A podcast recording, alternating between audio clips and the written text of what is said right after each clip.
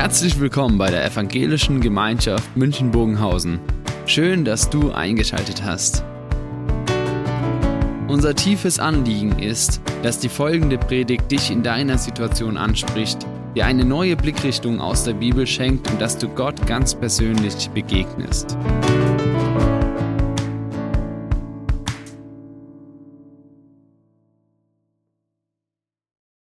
Ja, wir sind in der Predigtreihe zum Markus-Evangelium und da wird ja ganz stark die Frage gestellt, wer ist eigentlich dieser Jesus? Und Markus, er gibt die Antwort in verschiedener Weise und dann beschreibt er nicht nur, wer Jesus ist, sondern auch, was er bedeutet. Und heute dieses Thema, er ist größer als der Tod.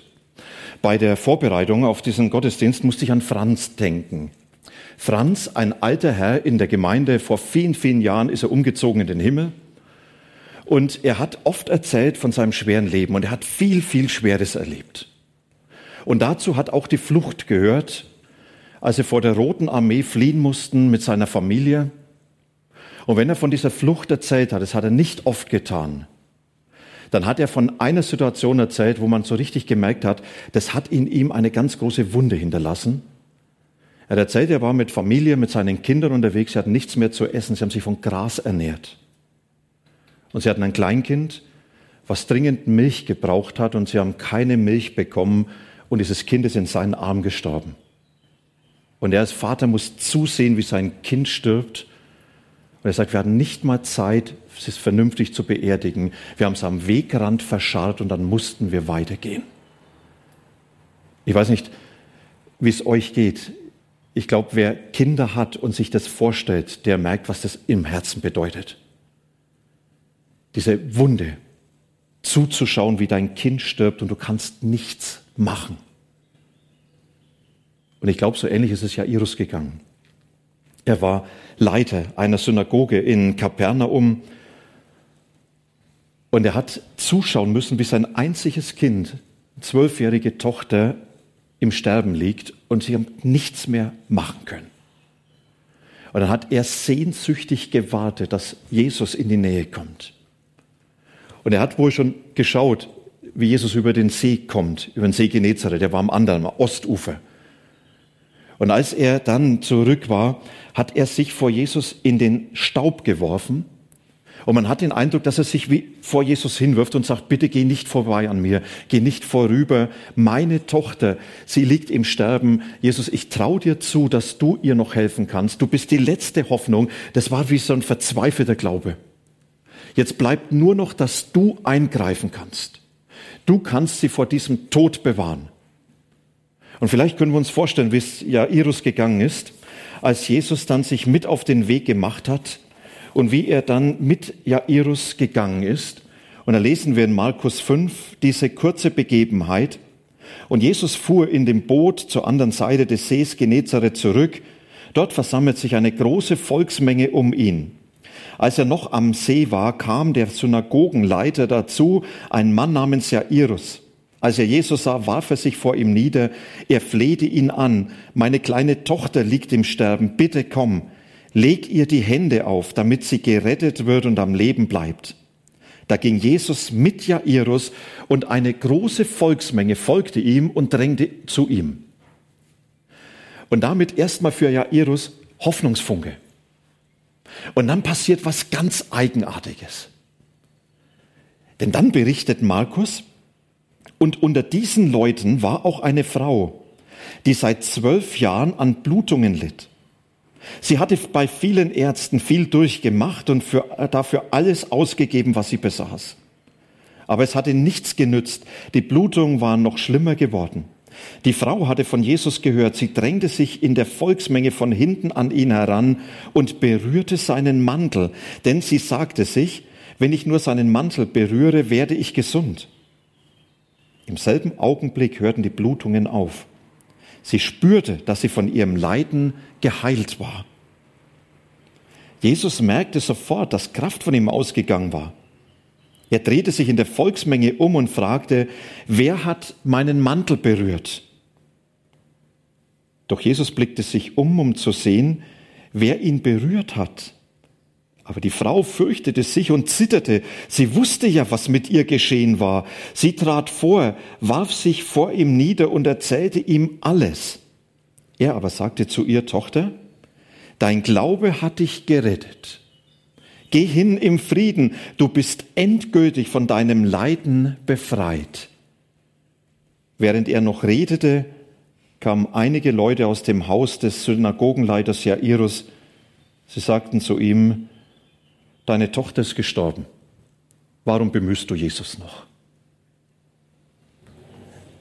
Das, was hier beschrieben wird, ist krass.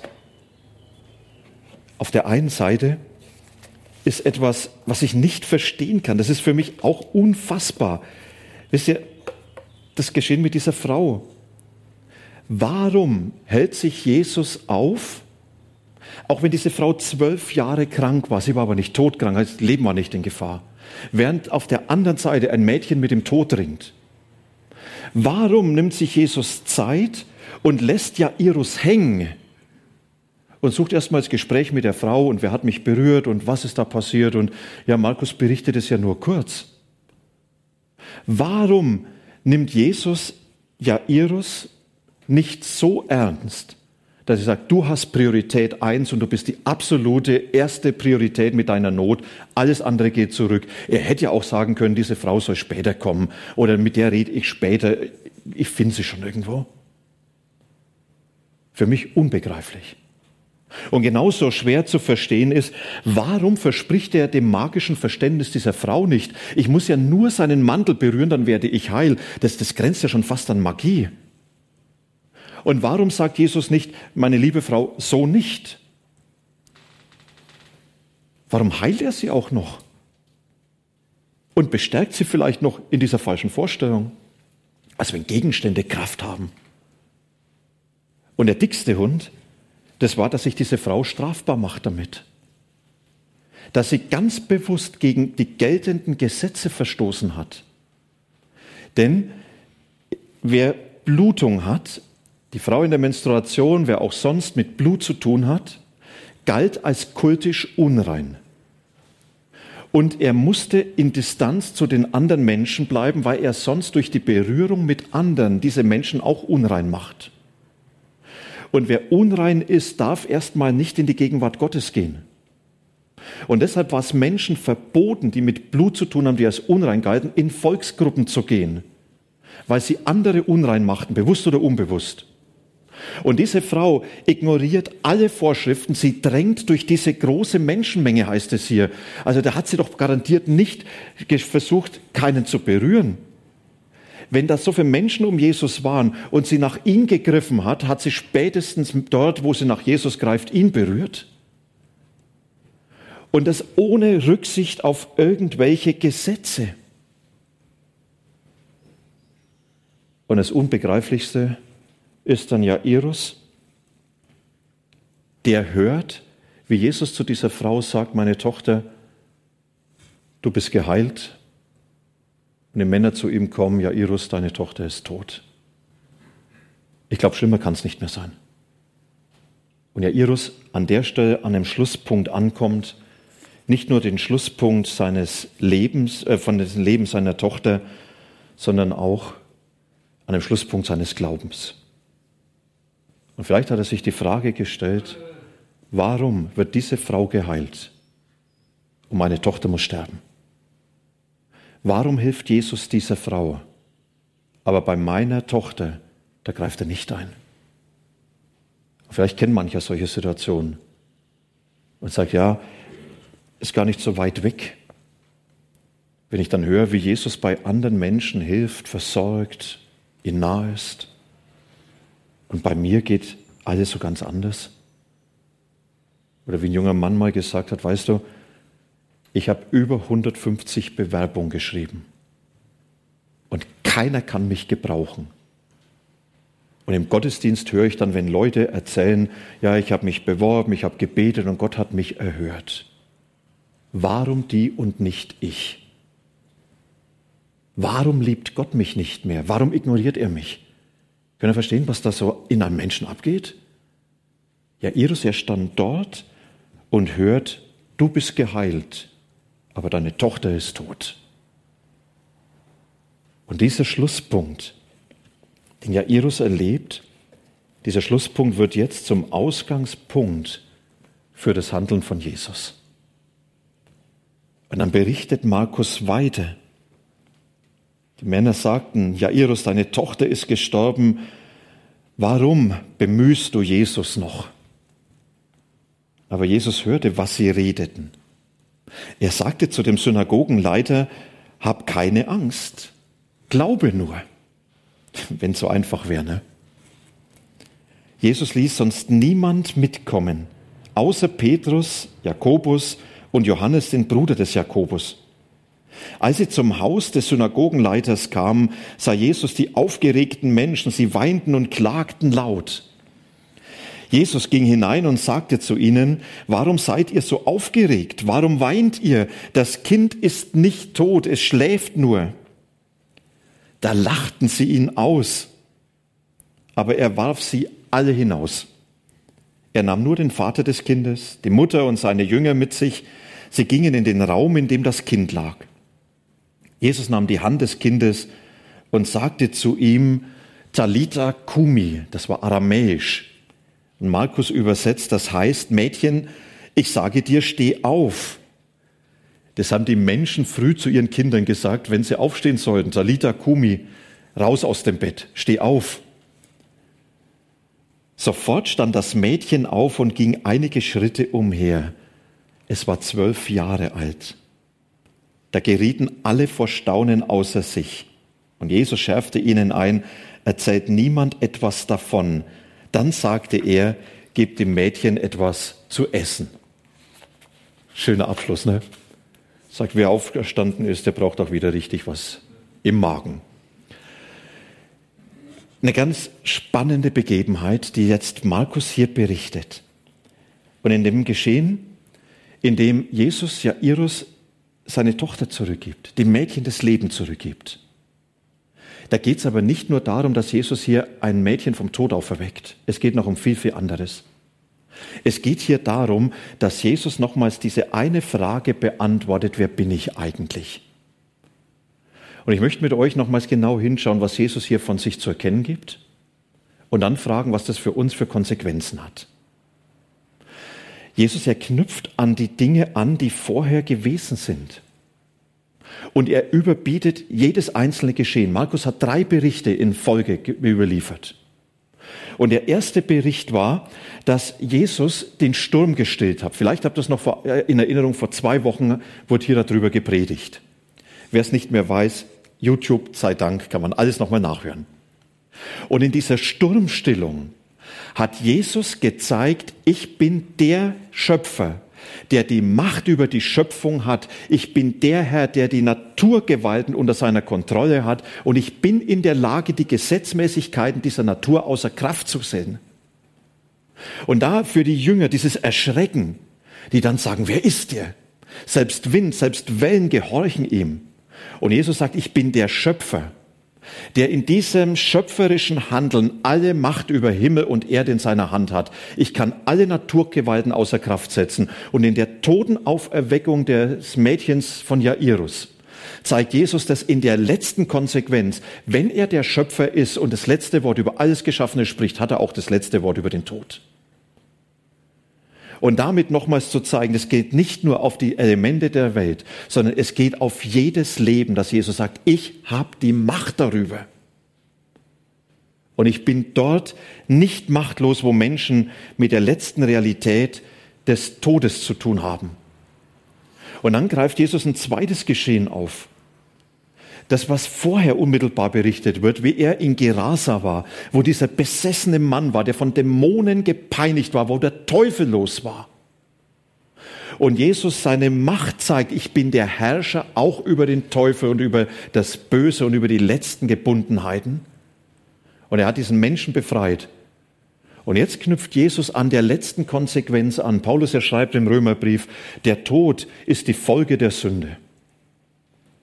Und er sagt, dort, wo Menschen von Gott getrennt sind, durch ihre Sünde, durch ihren Widerspruch gegen Gott, da ist der Tod in diese Welt eingezogen. Und der letzte Triumph des Teufels ist der Tod, wo er das Werk Gottes zerstört, das Leben zerstört. Und der Herr, der in Gerasa den Dämonen geboten hat und sagt, ihr folgt mir aufs Wort, der steht jetzt vor dem Tod, dem letzten Triumph des Teufels und sagt, und dieser Tod ist unter meiner Macht machtlos geworden. Ich bin der Herr über den Tod. Und ich bin der letzte Herrscher und die letzte Autorität. Und dann noch was.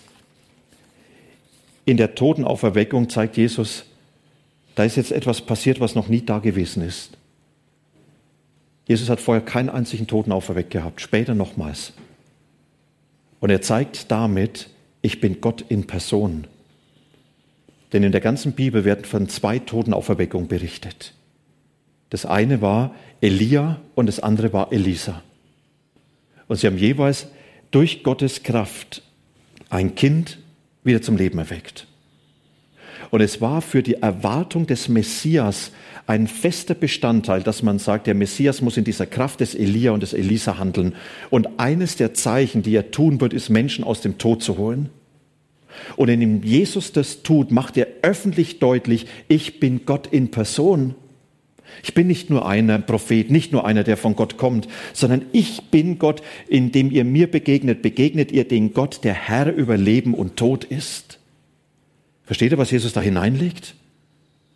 Er zeigt, damit habt ihr zu rechnen, mit mir als den Schöpfer, der Herr über Leben und Tod ist, mit mir als den Herrscher, der die letzten Gegebenheiten über in, der, in der Hand hat, auch Leben und Tod, und ihr habt mit mir zu rechnen als diesen Gott in Person, der die letzten Worte über alles spricht. Und jetzt die Frage, und was sind dann Konsequenzen für uns aus diesem Geschehen?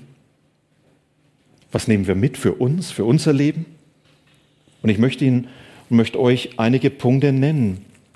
Das erste, Jesus, er zeigt, ja, ich habe die unbegrenzte, aber ich habe die unbeherrschbare Macht in meiner Hand. Auch über Leben und Tod. Wisst ihr, das hören wir ganz schnell. Und wir sind, dass wir auch bekennen, Jesus, ja, du hast ja die Macht in der Hand. Wir bekennen uns zu dem Allmächtigen. Und dann geht es uns wie Jairus, dass man hilflos vor Situationen steht und merkt, meine Macht ist fast nicht mehr vorhanden. Und in dieser Ohnmacht geht man zu Jesus und hat den Eindruck, aber der macht ja auch nichts. Denk nicht immer gleich vom Ende her. Da ist ja alles gut ausgegangen.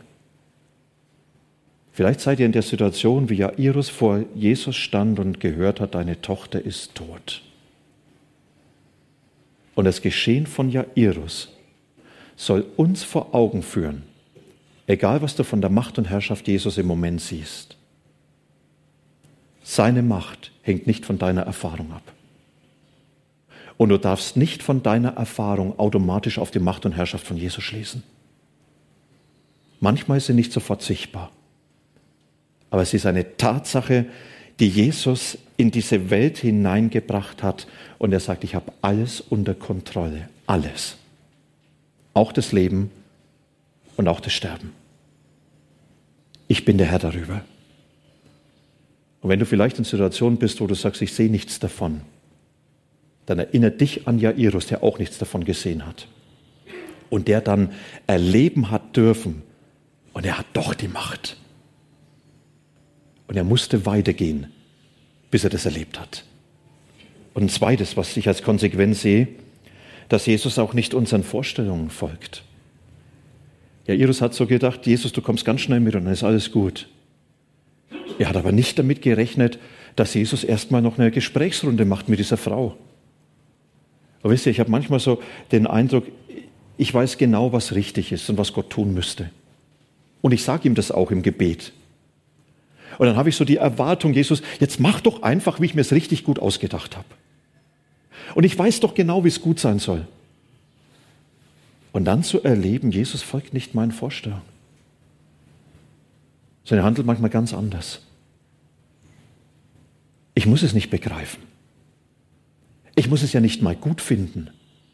Hätte man Jairus gesagt, Jesus, findest, äh, Jairus, findest du das jetzt gut, dass Jesus sich mit dieser Frau so intensiv beschäftigt und sich noch Zeit nimmt, mit ihr zu reden und dann sie ihm ihre ganze Krankheitsgeschichte erzählen kann und dann alles erzählen, was er erlebt hat. Findest du das gut? Wisst ihr, wenn ich Jairus gewesen bin, hätte ich gesagt, Pfeifendeckel, die Dame soll endlich mal den Rand halten, bei mir brennt die Hütte und Jesus, er hört ihr zu. Wisst ihr, Jesus folgt nicht meinen Vorstellungen. Jesus, er geht seinen Weg mit mir. Und nicht er folgt mir nach, sondern ich habe ihm nachzufolgen. Um mich auf sein Handeln einzulassen, egal wie es ist. Am Ende ist es immer gut, was Jesus getan hat. Am Ende. Und wenn ich es noch nicht sehe, dann heißt es, dann ist es noch nicht das Ende. Und eine dritte Konsequenz aus diesem Geschehen, Jesus, er gebraucht auch Leidenssituationen, um darin seine Macht zu zeigen. Warum hat er nicht gesagt, ja, Iris, geh nach Haus, deine Tochter lebt? Hat er an anderen Stellen auch getan, Kranke so geheilt. Warum dieser Schmerz? Deine Tochter ist gestorben. Wenn du als Vater hörst, dass dein kleines Kind tot ist, dann geht erstmal in dir alles kaputt. Und Jesus, er lässt diesen Schmerz zu. Und er sagt, in der Tiefe des Leidens zeige ich umso größer, dass meine Macht kein Ende hat und dass nichts und auch gar nichts sich meiner Kontrolle entzieht. Wisst ihr, Paulus, er hat manchmal gesagt, ich folge Jesus auch in den Tiefen, weil in den Tiefen ich ihm ganz anders begegne. Gott erspart uns nicht das Leid. Denn im Leid ist er derjenige, der dort seine Macht zeigt. Und er zeigt, ich bin derjenige, der wirklich alles, alles unter Kontrolle hat und zum Ziel führt. Wie war es bei Hiob? Der in diesen ganz großen Leiden eigentlich alles verloren hat, dem Gott so fremd geworden ist und sagt, ich kann dich nicht mehr verstehen. Warum? Und am Ende sagt er, Gott, bis zu diesem Zeitpunkt, bis zur Tiefe des Leidens, habe ich dich nur vom Hörensagen gekannt. Habe ich nur was gewusst von dir. Aber jetzt bin ich dir persönlich begegnet. Jetzt hast du mich erreicht. In einer Art und Weise wie niemals zuvor. Wie hat Josef gesagt, dieser verkaufte Bruder, als seine Brüder vor ihm waren, Jahrzehnte seines Lebens zerstört haben, da sagt er, ihr habt's ganz böse mit mir gemeint, aber Gott hat's gut gemacht. Ich habe etwas entdeckt von der Weisheit Gottes, die mir Leiden nicht erspart, aber durchs Leiden hindurch eine Geschichte formt, die größer ist als alles, was ich mir vorstellen kann. Und in dieser Situation eine nächste Konsequenz, dass Jesus uns begleitet und uns unter seinen Zuspruch stellt. Er sagt ja, Irus, und jetzt hab keine Angst, jetzt, jetzt glaube nur, vertrau mir. Ja, Iris, du bist am Ende angekommen, aber jetzt vertrau darauf. Und er fordert auch dieses Vertrauen heraus. Er sagt, ich begleite dich, ich schicke dich jetzt nicht allein zurück. Ich gehe mit dir. Und da, wo du hinkommst, an diesen Ort des Todes, bin ich mit dir dabei. Und ich verspreche dir, dass ich handeln werde. Ich werde mein Werk tun, aber du musst mir vertrauen. Du musst dich einfach jetzt darauf einlassen. Und das ist, was Jesus uns zuspricht. Er sagt in den Situationen, wo du an die Grenzen kommst, ich sprich's dir zu, ich bin dabei, du bist nicht allein. Und wenn du von mir noch nichts siehst und von meinem Handeln nichts siehst, von meiner Macht nichts siehst, ich bin da und ich verspreche dir, ich hab's in der Hand. Vertrau mir.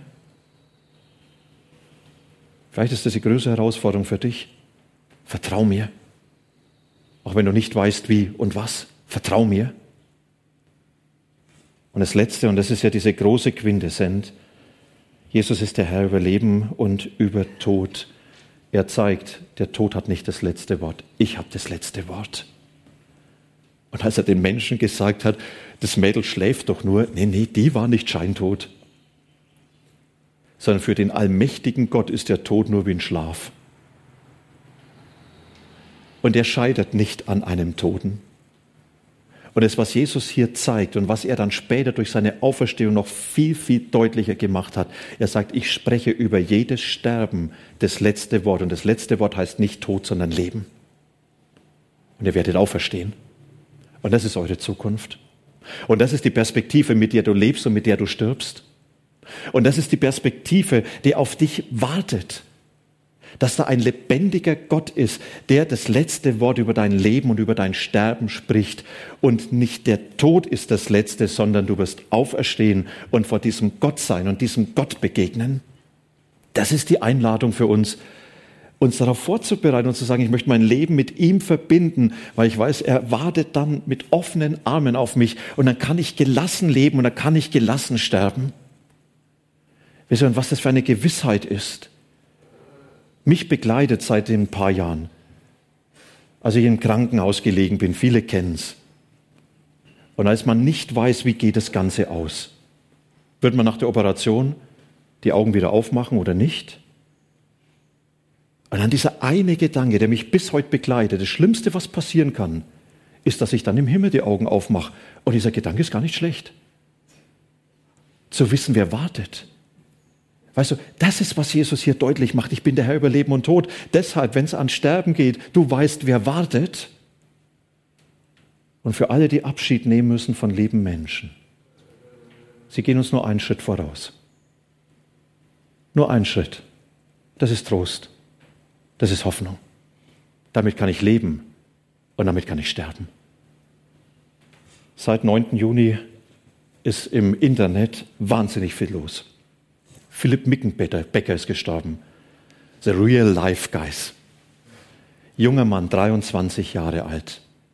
Hunderttausende von Followern auf seinem YouTube-Kanal. Und er war schwer an Krebs erkrankt. Und er hat es ganz offen gemacht ganz offen darüber geredet. Er wird durch Talkshows im Fernsehen gereicht. Und Menschen haben zu ihm gesagt, wir beneiden dich für diesen Glauben, den du hast. Ich glaube, dass es in den letzten Monaten kaum jemand gegeben hat, der Menschen mit, dem christlichen, mit der christlichen Hoffnung so erreicht hat wie er durch seine Krankheit im Menschen. Und kurz bevor er gestorben ist, hat er ein Video aufgenommen. Das haben mittlerweile fast fünf Millionen Menschen angeschaut. Und wir schauen selber jetzt nochmal rein. Ich wollte euch einfach nochmal allen sagen, dass ich echt so meinen Frieden habe mit der ganzen Situation und wie das jetzt alles gekommen ist. Dieser Anblick geht ans Herz. Philipp Mickenbecker meldet sich aus dem Krankenhausbett, nur kurz bevor er stirbt. Anfang Juni bangen die Fans des YouTubers um ihr Idol. Der Tüftler, der an Lymphdrüsenkrebs erkrankt ist, hat starke Blutungen. Dem 23-Jährigen geht es so schlecht, dass er vom Notarzt abgeholt wird. Am Tag darauf verkünden seine Liebsten, allen voran Zwillingsbruder Johannes, die traurige Nachricht. Philipp ist gestorben. Philipp hat jetzt im Krankenhaus nochmal eine starke Blutung bekommen und ist dann gestern von uns gegangen. Auf dem gemeinsamen Kanal The Real Life Guys veröffentlichen seine Freunde nun posthum ein Video zu Ehren des Hessen. Und darin ist auch die letzte Botschaft zu sehen, die Philipp für seine Community aufnimmt. Doch Achtung, diese Bilder sind harte Kost. Hey Leute, also es kann sein, dass es jetzt auch mein letztes Video ist. Ich weiß nicht genau. Aber ich wollte euch einfach nochmal allen sagen, dass ich echt so meinen Frieden habe mit der ganzen Situation und wie das jetzt alles gekommen ist. Und dass ich weiß, dass Gott das alles in der Hand hat. Und ähm, ja, dass ich trotzdem glaube, dass Gott auch eingreifen kann. Wie der gläubige Christ erklärt, verliert er noch immer sehr viel Blut. Die Ärzte können die Blutungen nicht mehr stoppen. Doch obwohl es offensichtlich nicht gut um ihn steht, bleibt Philipp positiv. Und ich freue mich dann, euch einfach in der Ewigkeit alle wiederzusehen. Kurz darauf schläft er für immer ein.